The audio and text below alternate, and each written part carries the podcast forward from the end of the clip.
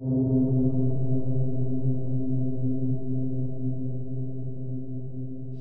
how's this organized then? Tracking demographics and mechanism? We are. As you'll notice, conditions related to absolute poverty in the third world countries account for about 40% of all premature deaths. I see you're also tracking poverty related illness and violence in the industrialized nations.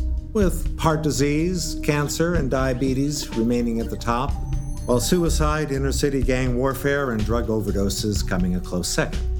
What about deep systemic relationships? Lack of education, childhood stress? Correlated as well. Actually, very consistent. Regional cycles of deprivation are like clockwork. Poor families continue to produce more poor families, even in the richest states. And the mechanisms? Standard class war stuff. Only difference now is the ecological and climate crisis, which has rapidly increased mortality in poverty stricken desert and coastal regions. But the same story otherwise. The rich get richer with disproportional opportunity and capital. The political establishment favors business and wealthy interests over social support programs. And the banking system keeps a solid stranglehold on social mobility by saturating the lower class in insurmountable debt. Same on the global level. Through international finance institutions, structural adjustments, austerity, sanctions. In fact, the financial system is really the glue that holds all this together keeping constant downward pressure on the impecunious masses. Good afternoon, good evening, good morning, everybody. This is Peter Joseph, and welcome to Revolution Now, episode 34, December 24th, 2021. The opening audio was from my 2020 film Interreflections, where Simon, our cliche antagonist, explains to John, our cliche protagonist, what the Malthusian Mandate is. For those familiar with the film, the work is built around debate related to philosophical mythology put forward by Thomas Malthus and, by extension, proponents of social Darwinism. These philosophies are embedded and characterized by the Simon character in this great debate structure, linking things back to the opening credit scene of the film with R. Buckminster Fuller explaining why we don't take care of the poor on this planet. Reason being because it's tacitly assumed that there simply isn't enough to go around and the poor will always exist and will always suffer and die due to inherent scarcity, even though there's no qualification. Hence, also motivation for constant war, because if you believe in scarcity, you automatically assume conflict, with again no nuance. And Fuller coined the term livingry in this context as opposed to weaponry, to highlight the clear and obvious global interest at this stage of our cultural evolution to do more to buttress means of conflict and warfare, as opposed to actually providing the necessities of life for the entire human population, which is actually the true resolution to war and conflict overall. In fact, even though I try to stay away from temporal subjects on this podcast, current events, in the United States right now, a bill was passed uh, for some $800 billion for the military and another bill for about half of that for general social interests. And even that continues to be greatly disputed. So we can afford massive warfare, but we can't afford basic social safety nets. Just another example of the sickness of society's motivations, always exaggerated in America, no doubt. Anyway, back to the film's context, the Malthusian Mandate concept also serves as a direct response to conspiratorial thinking something that has gone far off the cliff today in conspiracy culture, as I've talked about before. So much delusion out there, usually centered around opposition to some invisible group pulling all the strings. Hence the phrase earlier in the film, no conspiracy required. Rather, the Malthusian mandate is a belief in the market god, allowing market self regulation, if you will, to continue to harm the species through structural violence, particularly those that are poor. And while the Malthusian mandate is something of an exaggeration, it is indeed close to the truth, very close to the truth philosophically. In the film, the GSA, or the Satirical Global Security Agency, has a secret unknown mandate to respect market outcomes in a neoliberal practice, including the destruction of the ecosystem, because that destruction is going to harm the poor first as well, as a kind of mechanism to continue downward pressure on the poor so they die off more quickly. Hence, the true reality of our world isn't that some individual sits around and says, ah, oh, we're going to ignore this poverty stricken region over here just so people can get sick and die as the earth requires, as per the philosophy, of course. Rather, the structural violence is systemic to the system, and all power really has to do is just let the market unfold naturally in its true system reality, not per the principles of free markets, which gets into delusional territory on its own. The most detrimental form of harm that we see affecting the world's population are the market externalities, which disproportionately harm the poor more once again, showing classism, a violent death cult classism. And as I said last podcast, there's a moral imperative to this observation, which I hope will take root in some people. We are all not necessarily perpetuators of structural violence, but we all are enablers by force of our very participation in the system itself. That stated, I'm now going to, with great discipline, purposefully sideline any more opening tangents and move directly into this ongoing list of capitalist myths and propaganda, started a number of episodes back. We have covered four of these so far, if anyone wishes to review. And since dissemination has been a bit disjointed over many episodes, I will put all these things together in one podcast as just a supplemental organization, so all of these can be laid out and listened to in one shot. Overall, what you find with all of these myths are themes surrounding a fundamental ignorance of what economics is, along with an enormous amount of cultural assumption and subjective interpretation, usually associated to group identity and a kind of ideological conformity. It's always fascinating to me how really poor folks living in restricted environments, highly coerced because of their poverty, still gravitate toward supporting market propaganda, even though it is systemically at the core of their destitution. People that truly don't understand the mechanisms of their own oppression and then fall back on delusional symbols of hate, casting blame on things such as socialism, as if that's a definable term, state interference, government, and other distractions. The conservative parties of the West, in a way, don't even believe in government if you pay attention to their rhetoric. And this leads us now to the fifth myth that market economics or capitalism is all about freedom. It's all about freedom and personal choice. Didn't you know that? That's what we're taught, isn't it? I think of all the general propaganda floating out there that pollutes people's minds, this just might be the most persistent. And I've organized this into four counters, if you will. First, we're going to define freedom and basic principle. Second, we'll cover the historical roots of this political assumption because the true context of the word is not actually operational, it's simply political and relative to history. Third, we'll cover how the very notion of freedom becomes internally contradicted by market structure itself. And fourth, we'll step back and ask what freedom truly means from an economic and social perspective and ponder what kind of economic structure would actually support freedom. All right, so first, what does this horribly abused term freedom actually mean? As the late Jacque Fresco would say, when someone comes up to you and starts talking about freedom and democracy, watch out. How many wars have been initiated by the American Empire and British Empire before, inevitably promoting the idea of spreading freedom across the land to tame the heathens? So, what is freedom? Well, in basic principle, it's about doing what you choose without inhibition, coercion, or limitation, right? Yet, while I may have the freedom to stand up and wander around my apartment right now, I'm still restricted to the floor. I can't just decide to walk on my wall and defy gravity up to the ceiling and hang out there. So, obviously, we don't have any kind of pure freedom. Socially, the same goes for safety preserving constraints. Do I have the freedom to just randomly go up to somebody on the street and kill them and have no recourse? No, I don't, by social contract, because such behavior poses a threat to everyone. We devise social norms that attempt to limit the degree of harm one person can inflict upon another for the sake of social integrity, and necessarily so. It isn't just a moral issue, it's an issue of social stability once again. This is why intolerance of people's freedom of speech, such as racists and bigots, any group of people that think they can exist and another group should not exist, is not a viable disposition for species sustainability.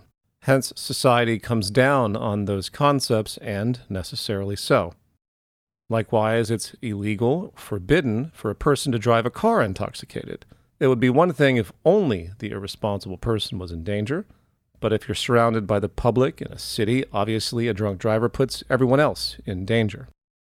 Likewise, we have the COVID reality, and there is no end to people today that take issue with simply wearing masks or even getting a vaccine, not due to viable concerns, which are arguable and exist, but simply because it's an imposition on one's liberty. How dare you tell me what to do? Bill Burr had a funny joke describing mask hesitancy, saying something to the effect that people aren't willing to wear a mask for two minutes to go into a convenience store to buy beef jerky without thinking they're living behind the Berlin Wall. In fact, COVID is kind of a case study in bringing out notoriously awful selfish tendencies that people have. It's as if people have no idea what an infectious disease even is. People say things, well, it's my body, it's my choice. But that very statement doesn't realize that everything we do is causally linked systemically. And that very notion of detachment, separation, is a fundamental example of how individualism has ruined the psychology of the West to a large degree, creating a kind of religion out of personal choice, ignoring all social consequences, as if people's behavior doesn't automatically, by force of that behavior, affect others. And this is not an opinion, it's basic system science. And people's communication and speech and actions, or lack thereof, always have a social consequence. It might be minor, it might be severe, but it's always there. Anyway, enough of that and back on point. So, obviously, when people say freedom today, they are referring to something culturally specific because most intuitively understand that they don't have absolute freedom on any level. They can't override the laws of nature or ignore general social safety. So, freedom is really a kind of political and economic concept with a deep philosophical history. Modern libertarianism probably best embraces all of this vague ideas like voluntarism or just being generally opposed to state power, loyal, of course, to free markets in the assumption that the system can properly self regulate. And it's like a religion, once again, like God knows all. It self regulates efficiently, it takes care of everything, it sees everything. It can, of course, adapt to changing environmental conditions. And of course, all of that is false. When people say freedom in the socio political economic context here, they are basically referencing a lack of authority or imposition, no coercive force coming from other people or institutions. And that framework alone is a powerful breeding ground for superficial defensiveness, a one stop shop to deter any kind of uncomfortable necessity. Oh, we got to do something about the economy to combat climate destabilization. Fuck that. I believe in freedom. We've created slogans in our society which form a kind of mantra of ignorant, childlike stubbornness, reinforced, of course, by the economic system's terrible incentives. If we expect to live peacefully and coexist as a species sustainably, everything becomes a compromise between what you wish to do and what is socially appropriate, hence respecting others' health and well being. That's simply being responsible, as ridiculous as it is for me to have to point that out. But once again, the incentives go the other direction. There's a reason businesses are deterred from engaging more sustainable practices or reducing pollution. It's because it affects their bottom line, of course. So, what does the company do? Well, they're going to naturally gravitate towards a philosophical disposition that allows them to justify that negative behavior. So it's no surprise or coincidence that these huge leaders are very much against state interference, hiding behind free market philosophy. Even Elon Musk, if you notice how he reacts to impositions upon his wealth, he takes a anti-socialist stance because in his interpretation of all this, he thinks that as a capital allocator, he is smarter than everyone else and he should be allowed the freedom to do whatever he wants and, of course, create infinite wealth for himself if he wants to do that too. Speaking of which, we can extend this logic to the very existence of the wealthy. We are told that a person has the freedom to accrue and purchase whatever they want. They can hoard billions, if not trillions, have endless mansions, fly around in countless private jets, and no one can say a thing because freedom. Yet the wealthy have an enormous, disproportional ecological footprint because of their materialism and status seeking behavior, so much so that a very small percentage of these folks are responsible for a substantial percentage of greenhouse gas emissions, among other problems. Pollution that will actually roll over and affect billions of normal people. Do the rich have the freedom to engage this behavior even though it's causing systemic harm? Are they free to engage this behavior when we understand that markets are a fundamentally zero sum game and for some to be rich, others must be poor? There are endless examples of this kind of relativity selfishness versus social consciousness. In fact, let's explore one notion of this in libertarian philosophy that I mentioned prior voluntarism. In market behavior, the act of voluntary trade is considered the ultimate moral priority. The idea is simple, as with all these ideas. As long as no one is being perceived as coerced by someone else into an act of trade, that trade must be an act of freedom for mutual benefit. End of story. So a woman has a ring. She goes into a pawn shop and sells it. From this perspective, the exchange is considered to be mutually beneficial to both parties since the woman willfully sold the ring and the shopkeeper willfully bought it. This simple idea of exchange, mutual beneficial exchange, is held up by microeconomic theorists to argue that trade always serves the best interests of both parties in that moment since they are both just exchangers, maximizing their utility or personal benefit, hence the negotiation between parties and so forth. Now, the problem with this view is that it ignores all other systemic pressures that distort the will of the individuals making the trade. From a voluntary perspective, it doesn't matter why the trade occurs. As long as it appears, once again, both parties are acting in their free will without coercion in the exchange. But therein lies the myopicness, because what if that ring, being pawned, was the woman's dead husband's, who had recently been in a fatal accident, leaving his family with no income or means? So, in distress with bills to pay and no social safety net in the region she lives, the wife sees no alternative but to sell off an extremely highly sentimental personal item because there's no choice. Can we still call it voluntary? Again, in the abstraction of the snapshot of trade, sure, but in reality, the circumstance cannot be dismissed as simply voluntary, just as we can't view as simply voluntary the choice of an impoverished, drug addicted, mentally handicapped prostitute to exchange sex to get more drugs. Life is a sea of complex coercive pressures and external forces occurring both consciously and subconsciously. Hence, this snapshot of voluntary exchange.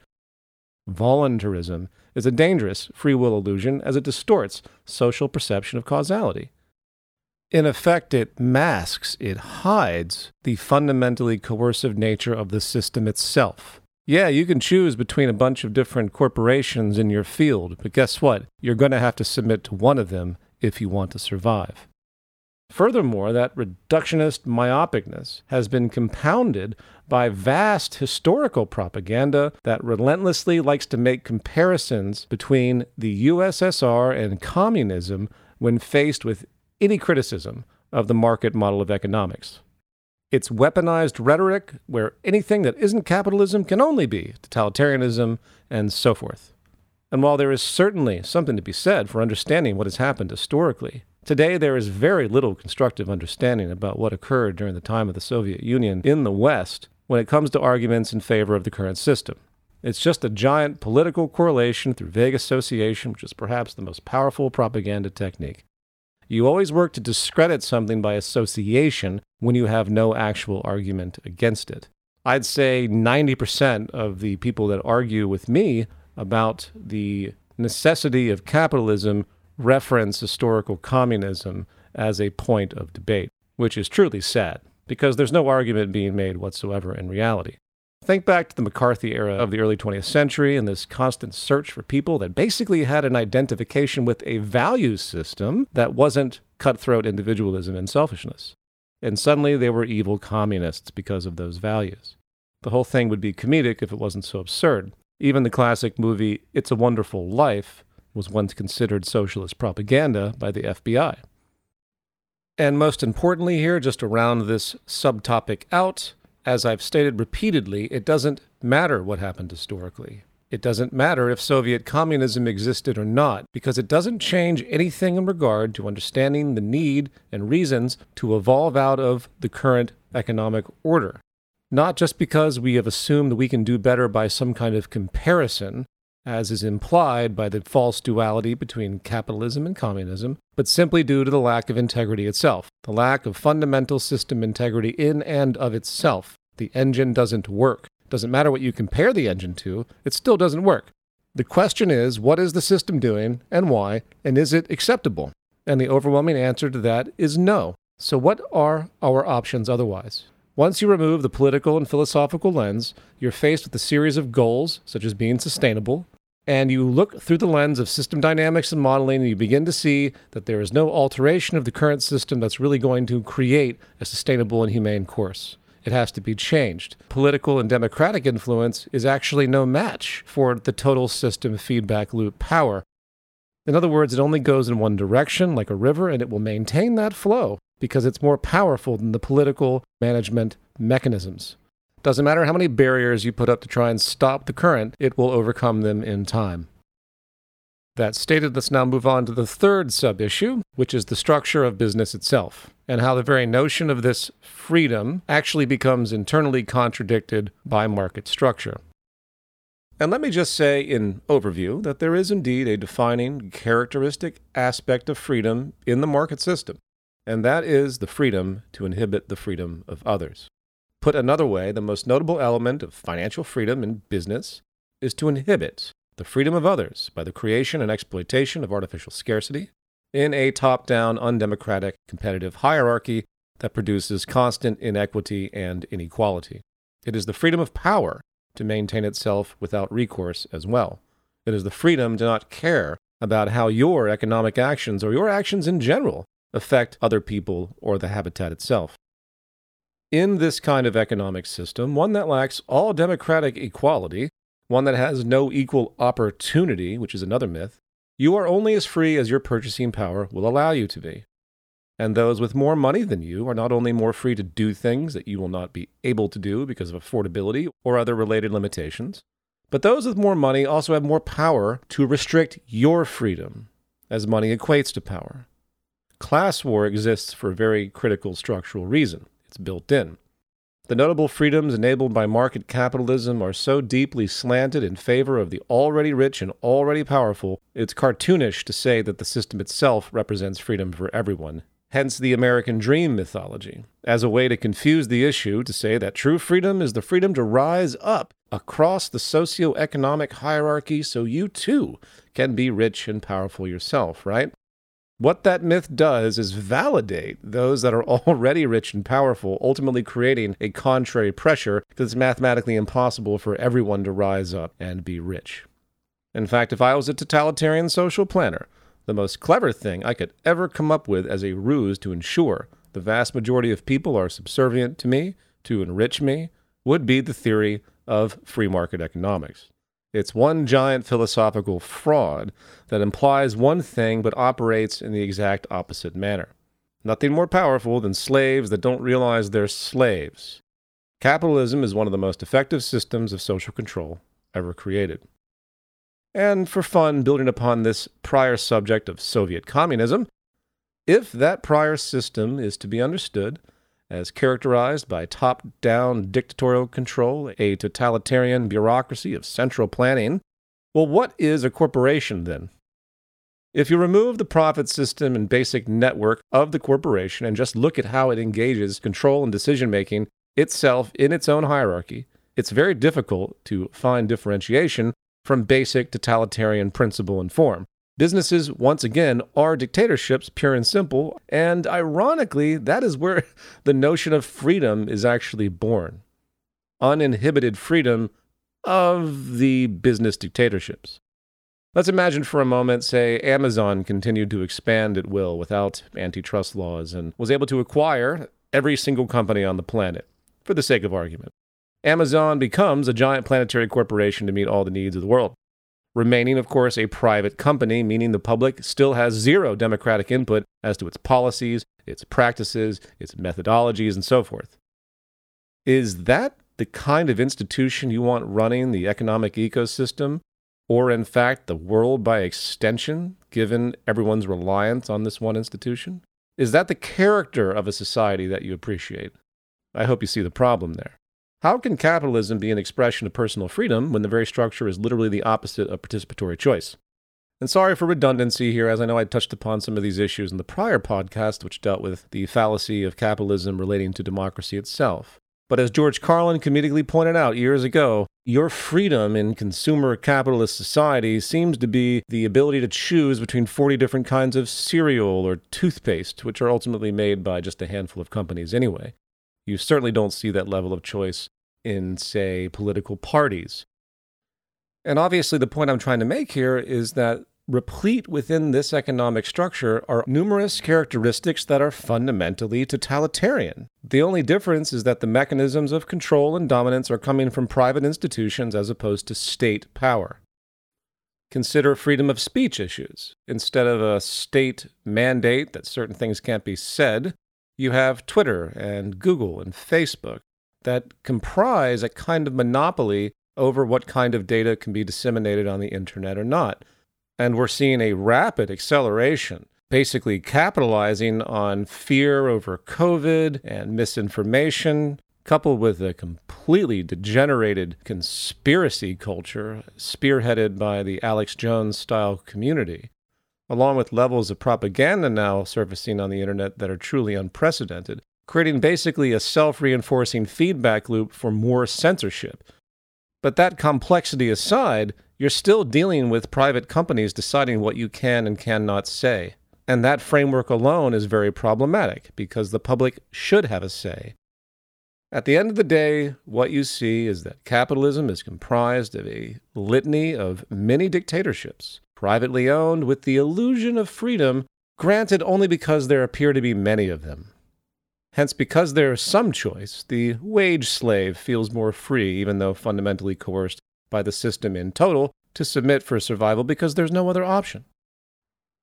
Overall, in order for the system's illusion to persist, it's important to keep all the mini dictatorships fighting with each other for market share, as the system desperately needs such diversity to keep up this appearance, even though there is a constant gravitation for power consolidation concentration in the dynamics of market warfare, which once again always contradict the theory of this sort of open free enterprise system where equilibrium is maintained through various diversity when that is actually not the natural gravitation. Monopolies and cartels are not anomalies in the system, they are endgame organic goals as companies attempt to infinitely grow, expand market share, and conquer competitors. All of this is to say that the structurally induced institutional and general social outcomes born from the system are far more inclined toward restrictive, totalitarian posturing than anything else. I call the whole phenomenon structural classism in my book, The New Human Rights Movement, which of course relates back to the opening audio from Interreflections as well. In this system of oppression, which is exactly what it is, a series of overlapping feedback loops ensure that the majority remain constrained with a lack of social mobility and a lack of democratic power in favor of ultimately oligarchs. The intention of the structure, as empirically and formally obvious, is to stifle the majority in favor of the minority. The clever thing is, is it does so in a completely Orwellian way with this entire body of philosophy surrounding freedom that claims the opposite of reality. The very statement free market is hilariously Orwellian because once again it's the freedom to inhibit the freedom of others through competitive dynamics. And finally, moving on to the fourth subsection, let's pose the thought exercise of what actually constitutes freedom.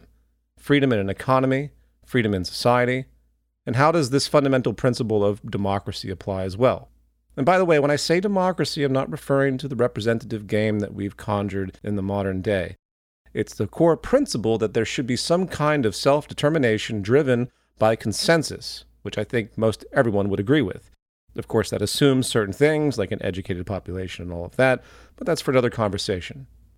Now, it's important to highlight that if there's any pattern that we have seen throughout cultural evolution, it is the slow move away from conditions of civil oppression in general, working to generate equal rights between once oppressed groups, such as the American Civil Rights Movement and Black Society or women's liberation, LGBTQ, and so forth.